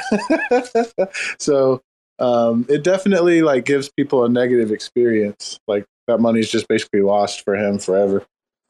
And I guess until they make the the transaction fees better, if that ever happens. But I mean, in in, in crypto or Ethereum's defense, like try to Western Union something, right? And then talk about UX, right? We all talk about, oh man, crypto UX is terrible. Like, okay, Western Union something though, right? It's so much worse. Oh yeah, definitely. Does that, that still true. exist? Really? Western Union still exists till this day? Well, so yeah, for if you're moving money between like the U.S. and uh, you know like South America or something like that or whatever, um, you know, kind of to the previous point about like being underbanked or unbanked. So yeah, for a lot of people, Western Union still exists and don't have the privilege of using you know different types of ways of moving money around. That's insane. Like 2022, you you would think that maybe PayPal would come up with a better system than Western Union for people to like go to the store, you know, you know, just I don't know. This is just nuts. It's just nuts with all the technology out nowadays. Yeah, like having to trust all those people to move that money costs that much. It's like I can't wait till there's no way to make money off of the movement of money like that just because of how trustless uh, crypto can be. I mean, it's also like a way of censorship, right? Um, so when we built in Nigeria, the only way you couldn't Western Union, no bank would send money there. There was no PayPal. There's nothing. There was literally no way to get funds into Nigeria except through crypto. Um, so you know, because you know of its decentralized nature, um, and I think that's what's so exciting is like you know it's it's kind of unbelievable legacy systems haven't you know evolved, but I don't think they will um, it, it, really is the space for crypto to to move into. Sorry, someone came up. I'm having I'm having no? like connection issues on my end. I keep uh, getting rugged, dude. I'm I'm so frustrated. Every time I want to talk, and Deborah's like done speaking, like seriously, boom, I get rugged. It's annoying. You need an Althea network. seriously, you, what, what did you guys do out in Nigeria? That's that's sounding interesting. Yeah. So, um, you know, when you build in, in other countries, you do need to go through like the ISP license process. So that takes a little while. Um, so we went through that process, but um, we built a fixed wireless network there together with a network operator. Um, you know, the kind of central point of entry was this mosque and the community. And then um, uh, basically, um, they're kind of local like banking system is these these people that are going to sit underneath umbrellas and they would also do they would do like the fiat on ramping. Um, but yeah so we just built a like a you know community network there. And then people would who would host the althea network they could uh, put a wi-fi hotspot up and people nearby could jump on with their phones and everybody got a little revenue share along the way. Beautiful. Not to show elon musk or anything but what do you think about the whole starlink thing that he's building so, um, well, there's oh gosh, that's a that's a big question, right? Um, no, well, I, so one thing, just so for folks that maybe don't know, um, the Elon Musk Starlink satellites are different than the normal kind of high Earth orbit ones that are like face a lot of latency, right? Because basically they're kind of like fancy space towers. They got to bring something all the way up to the satellites and then back down. So there's a lot of latency. If you're high Earth orbit, if you're low Earth orbit, it's going to be a lot better, right? That's how he's able to achieve a lot of the performance. And then there's also the inner satellite links that he's making too, um, so that that you don't have to beam it up and then back down to the satellite. You can interconnect between the satellites themselves. Um, um, so uh, it, it really does empower like connectivity where there wasn't any before and that's really exciting. So um, althea is agnostic. We can work with starlink satellites as well and i think there's an interesting intersection with our mobile product right? Um, and the, the core that you can have that edge core um, and the starlink satellites themselves. Um, i do think the same monopolistic vertical architecture of Comcast also exists now in space hmm. with, Starlink as well too. So we do still have some of that same kind of problematic monopolization of the telco stack. Um, as you uh, maybe or maybe didn't know, they just raised prices again. Um, and there isn't really any kind of customer service. So the same kind of like problematic pieces to the architecture of the telco stack are exist there. Um, so the the hope is that we can you know decentralize all of the mediums and you know and this uh, submarine from submarine cables to uh, fiber optic on land to to wireless and even into space at one point. Wow, very interesting. Another thing to kind of note about that too is that the their their capacity limited, right? So they're they're going to be, um, you know, primarily deployed in places where you know internet just isn't, um, or the bandwidth requirements are somewhat limited, as opposed to being like a, a big alternative in urban areas. What you just see a lot more fiber in urban areas. Are you looking to expand? Well, so um, we are looking to make it much easier for our partners to build. So we spend a lot of time working on that, and and and once we start shipping out the you know the key LTE routers and things like that, um, we're going to primarily focus on that. Um, our our kind of corporate side of the arm that builds networks is building um, in San Diego, Denver, and um, uh, Tacoma, Washington, and Atlanta this year. So we're really kind of growing into the urban areas in the U.S. Um, and we also have some work we're doing in um, Puerto Rico and um, Costa Rica. It looks like as well. Um, but uh, but again, we're also looking to kind of like support other people starting to to take on that lift of building as well. And like I said, Deborah, I tuned in a little bit late, but um, um, obviously, you know, people have to pay for the service, and so how does how does that work? How does that look like? So um, we so Althea is a platform, right? And it's a, for routing and, and, and, metered billing transactions, right? So all these the, the, things move around the network, and then Althea token holders get kind of a percentage of that money moving around the network. Um, so it really works for us that the more people that get it out there, you know, however that looks, it is is better for the network as a whole. Um, but individual operators, right? So the infrastructure layer is decoupled from the service layer, and the routers pay, you know, someone for liveness, and like on a on a daily rate, maybe they pay thirty cents a day to a network operator who manages their local network, and then they pay all the distributed infrastructure. Um, so those network operators, um, you know, have, uh, you know, they might set a network operator fee, and then then the the band. So the bandwidth price is going to be, um, you know, whatever it is in that locality. It's going to change uh, based on kind of who's setting it up and running it. Uh, although typically it's uh, it's probably about two thirds of an average cost, right? So in most of the U.S., it's about forty bucks a month is the average. I wish, user. Bro, I pay 60 $65 for internet here in Michigan. It's insane, wow. and it's it's not the fastest internet either. Obviously, my connection keeps going out. yeah, it's like eighty five bucks over here in Texas. So wow, yeah, it's expensive. Yeah, but I mean, uh, the, so the very first part of the conversation, I I was like, hey, there is a place in the internet right now, before even before Althea, called the Internet Exchange, where they charge bandwidth as a commodity, and what happens there between carriers is cost has gone down and bandwidth capacity has gone up. And that's what's happened with Althea networks too. In fact, um, since we started launching networks like 2019, um, several, the majority of networks have actually cut costs um, and bandwidth has gone, you know, it says tripled, right? Post COVID helped that, right? But it's the same kind of market dynamics that are in place because you have that natural alignment um, when bandwidth becomes a commodity between user and provider that you don't have in these siloed monopolistic systems where they're trying to capture the user and they can't even fully utilize the fiber line um, because they can't allow, you know, anyone else's bandwidth to, tra- to traverse it. It's just a system that doesn't work for anybody. Can you hear me, Deborah? Yep. Oh, okay. So I switched my phone because um, the other one, I, again, I got rugged. I'm up. I'm still up here, little Gainzz, but for whatever reason, I can't speak. Sorry. Yeah, my connection is going bad. Speaking about internet, my goodness. they heard us, right? I swear, this is the first time this has happened before. What's going on? That's right. Your carrier heard that disruption is coming. Oh my goodness. Anything exciting that you would like to talk about that's happening in the Cosmos ecosystem that you want to share with the audience here?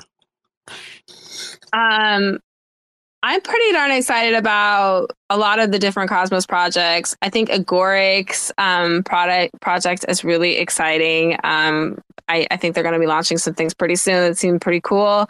Um, excited for Akash. Um, excited for Interchain accounts. How cool is it to be able to inter interconnect and interoperate with all of your you know Cosmos blockchains from one one place? I think is hugely empowering, and the kinds of things that I think we're going to see um, from that is very cool. Oh, here's another cool little bit of alpha too. So we, from the Gravity Bridge side, have been working with the Stargaze folks, who are amazing, um, on NFTs, and in particular, sending ERC 721s through the Gravity Bridge um, to ICS 721s and working on that spec. So how cool would it be to send your Ethereum NFTs over to Stargaze um, and then also be able to sort of send them between um, Cosmos blockchains too? So that's also really exciting too. It's actually going to, it's, it's pretty cool stuff. Oh yeah, that's definitely some cool stuff right there for sure. That probably takes a lot of, a lot of work though to make that happen. Yeah, and, but that's what's so cool about the Cosmos is like kind of what's coming together is a lot of collaboration. Um, you know, we uh, th- there's kind of a little known Cosmos project called IrisNet, um, who we we've known a lot of the folks in that for several years too. But they actually are the ones that initially specified ICS 721, right? So kind of getting them and like OmniFlix and uh, Stargaze and all these like really cool Cosmos NFT projects that are coming along together, you know, and all on the same page and you know that's really been spearheaded a lot by the great folks at Stargaze as well. Um, but just to have those kind of collaborations or collaborative talks, I think is really pretty cool. Um, I, I think, you know, we've also just from the Gravity Bridge side been having some great conversations with the Sifchain folks about starting the discussion about token fungibility, stable, you know, Ethereum bridge stable coins um, or just ethereum bridged tokens in general like you know we're going to have you know 80 million different versions of them. What do we want to do about that? And then i think you know the cosmos community can be a spicy one but they are passionate and they care a lot. And um, we can have good discussions about all of these different things. And so i'm also looking forward to starting the conversation about you know, kind of how us as an ecosystem want to start looking at that kind of, you know, issues and opportunity areas. I feel you. I feel you. We're, we're uh, really passionate about this space and we want the best for it, you know? Absolutely. Absolutely. And we just got to keep our cool sometimes and take things easy, you know? Yeah, I mean, I I really do think a lot of it is that we, um, if we had good meeting places like this right here, where we're, we're all here having a great conversation, um, that really diffuses a lot of that, right? Uh, oftentimes, you have like you know the Twitter platform is like meant to amplify noise, right? It's not necessarily meant to have you know good discussions amongst people that you know respect each other but disagree right which is always going to happen um, so i think you know finding more opportunities to have those open discussion forums where we can you know respect each other disagree and and still like you know have productive conversations i think is is, is positive we had some we had some um, very very good discussions here on Twitter Spaces. Thank God we have Twitter Spaces. You know, it's, it's yeah. a whole different feeling when you're actually speaking to the people um, exactly. behind the profile profile pic. You know, definitely love these Cosmos Spaces. Yeah, y'all doing God's work here. I appreciate you. Thanks. Yeah, and I really appreciate you for joining us. I mean, I know you're probably super busy, and um, thanks for taking the time to hop on. Yeah, absolutely. Anytime. Opening the floor now to anybody that just wants to come up here and chit chat, you know, just hang out. I know there's a lot of listeners, and um, it'd be nice to just chit chat with some of you and catch up. It's been a busy week for all of us. A lot of stuff going on. You know, the Evmos launch, Asset Mantle, and all that good stuff. And Deborah, Sounds like someone's got some chips. Chips? Someone's eating chips in the background. I'm just joking though. Uh, keep, keep going with, with your question. Okay. I'm sorry. Like I said, so here's the thing. So I try to log in with my uh, other profile, right? Oh my goodness. Yeah, I think you and Eric are like on the same profile, both putting out audio. That's too hold on, hold on. I thought it was Deborah. He's eating. I thought it was Deborah eating chips. I was like, she got hungry. I was like, yeah, I would have got no. too with all that info she's dropping. Please stand by. That's too funny. That's like I love examples of when the because when the network would mess up like that.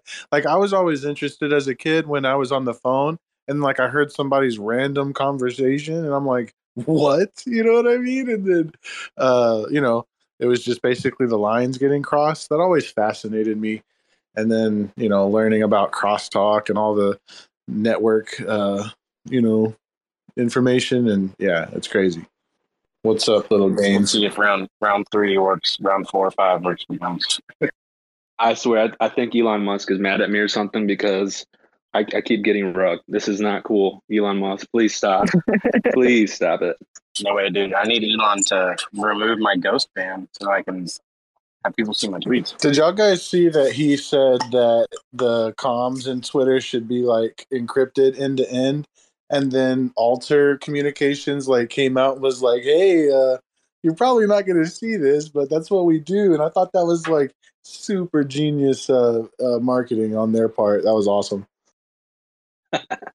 yeah Yeah, I think a lot of good things are going to come from Elon from Twitter, but I think there's going to be a lot of controversial things because, from what it sounds like, he's going to like really be impartial and like allow both sides to really have their voice heard, which is going to upset both sides. But if both sides are upset, you know that we're doing things right. That's kind of nuts. Like I said, it's been a crazy month, crazy week, crazy month. So much stuff going on. Yeah, the Elon buys, um, you know, Twitter, and then it looks like free speech has a chance, and then they tank the market, the you know, the financial elite. It's like, oh, okay, I see what's going on here. Mm-hmm. No. Did you guys um successfully claim your your Evmos and stuff like that? I've been having a hard time. You guys hear me? I think the I think the only ones that can claim are people that got a Rektdrop from the Ethereum side uh, through MetaMask. Um, I think I read that there's like some kind of issue, and there's a proposal out on the Cosmos chain to fix the Evmos ID or something like that, so that um, it'll work. I think that's right. I don't know. I haven't really paid too much attention, but that's what I saw earlier today. Hmm. The the first time, right, that people were able to claim the airdrop, um, people that had MetaMask, they weren't able to claim it, right? It was only the people that used Keplr. But now I think they were. I think they were able to stake it, but I could be mistaken on that because I don't have um, an airdrop from the Ethereum side. I only have an airdrop from the other side, and um, I was able to claim and stake some of it on the wallets that don't have a ledger. But the wallet that does have a ledger, like when I tried to claim it, the tokens went to like a different wallet that's not compatible with Evmos or something like that because of the derivation path. And um, like now, if you look on uh, the Evmos website and you had that issue happen to you, those tokens are sitting there, and it's like you have to recover them somehow. And they're going to have a way to do that through the website so that you don't lose your tokens. Gotcha. Hey, what's up, HOSS? Nothing much. Evmos is making me use my MetaMask again. I've been Isn't using that it. such a weird feeling? Going from Keplr, and, or yeah, you just being so spoiled with Keplr and now having to go back to MetaMask. Yeah, I mean, to be honest with you, the MetaMask isn't too bad. It, the the reason why people think it's really bad is when you have to use ETH gas fees, and I understand that. I, I mean, I completely understand that. You know, I actually had to send ETH this morning. I did it real early, and it wasn't too bad. It was, I mean, compared to what we deal with Cosmos, it's still horrible, but it was only like a little over five dollars for a transaction. But I did it like at seven thirty in the morning a.m. So there probably wasn't too much traffic going on back, you know, then. But yeah. What's yeah, I mean, it, it's cool though. I mean, I'm just excited. I don't know if you guys checked out the um the EF the marketplace for Evmos. It's pretty cool.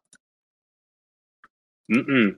No, but I see there's a few different apps now on the um, mission control dashboard that I didn't see there yesterday. There's a whole bunch. Yeah, I did the swap already, a little bit of Evmos to Diffusion, so I can get that last 25% of the airdrop, which was pretty nice. Ah, I'll click on that right now and check it out. Hey, Edwin, trying to connect? Edwin, Edwin has some um, bad connection issues too. He's he's from Venezuela. Oh, need some Althea down there too. Mm-hmm. Is he trying to connect? Back back to the listener. Yeah, I'm kind of excited for Evmos though. I'm not gonna lie. A million transactions already. Did you guys see that? Yeah, I was going to say the validators, uh, like I think it was Jacob and Golden Ratio, that they were saying like, man, there's a lot of transactions. And I looked on MintScan and I was like, wow, I think it was already over a million, right? Um, yeah, there's a lot. just the other day, and like it's probably already over two or three million now. It's like crazy. But does that mean that there's a lot of bots? Like, what does that mean exactly? I mean, there's a It lot of doesn't tra- matter. It means people there's like a lot of action going on. Yeah, because you can use your meta and basically, if someone has a MetaMask, they could just use, I mean, diffusion and do whatever. And the, the, the fees are so low with Evmos, the gas fees. So are there's, so there's probably a lot of like arbitrage bots or something going on. Yeah, there's a lot of lot of there's a lot of swaps. I mean, think there's two main pools right now. There's a USDC and a, uh, a wrapped Evmos pool, and then there's also a diffusion and wrapped Evmos pool. And then uh, I think there's a couple other ones too. But yeah, people are messing around on there. So you can do a lot of swaps like really cheap. And if if people did bridge over any assets, ERC twenty over, they're probably like, wow, if this is the first time they actually got exposure to IBC, they're probably like, wow, this is crazy how cheap these fees are. But yeah, you can just um you can insert your seed phrase right into MetaMask. It's pretty easy. Or your private key. It'll just it'll automatically just you know how like when you go on your Keplr and it has your it has your Evmos address, it has two of them. Well, that's how you can get your your uh, your second Evmos address directly onto your MetaMask if you just insert your uh, your your your seed phrase right into uh, Kepler. I mean MetaMask. Got rugged again. I'm back though. It's like happening like every five minutes or so. What the heck, dude? I'm trying to connect to Diffusion right now with my MetaMask. See how that goes. Yeah, but you guys should check out the. There's already some NFTs. Yeah, I wanted to get one of those punks, but I don't know. Um, I guess I'd have to like connect it to MetaMask or whatever. Where did you say you're checking out the NFTs, HOSS? HOSS, you there? I don't know. I think we're getting rugs hard. I don't know. It's actually really weird for me too. Though it's like sometimes it'll cut out in the audio, but I don't know if that's Telegram messing it up or if it's Twitter messing up. Because I think it's like Telegram thinking that there's some kind of voice message in there, but there's not. So yeah, I don't know. I don't know either. This thing is weird. Uh, HOSS went back to a listener. I don't know if that was on purpose or oh, maybe he's having issues too. Thanks for checking out another episode of The Ether. That was part one of a two part IBC Gang Lounge space talking about decentralized internet access with the Althea Network. Recorded on Friday, April 29th, 2022.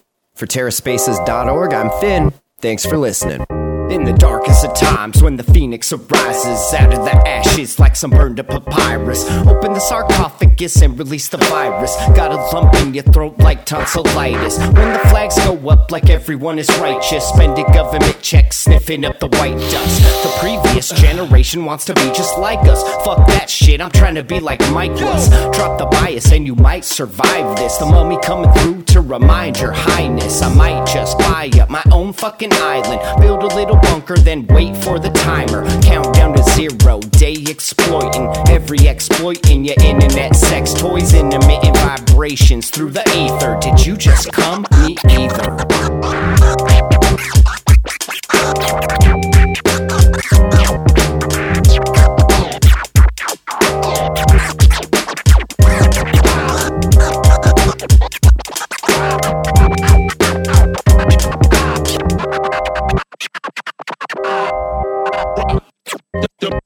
If you look at the bright side, we're lost at the right time, blindly following stars in the night sky. Part of me might ride away with the prize fight, man versus everything else until the time's right. Unleash the kraken. No wait, that was crack. Fuck now, everybody feeling all amped up, fucking like bunnies to the national anthem. Ugly little shits eating up all our rhythm. Mishandling the captions, who has the answer? Holding our attention for ransom. Fed up with all the red tape and the boring template, like it matters if it's a blue or red state. Charged every month and we can't even cancel. Feeling distressed? Fuck it, kill the damsel. Fuck yeah, spread it like we're on some undead shit and pass the bitch around like a meme from Reddit. In the beginning, it was suggested that the mortality rate would be 5% and the numbers are so much higher. We're not ready for the next epidemic.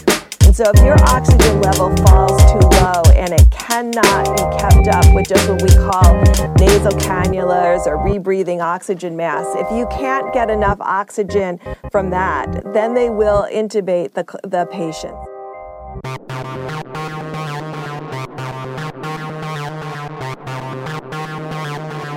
Terra Spaces.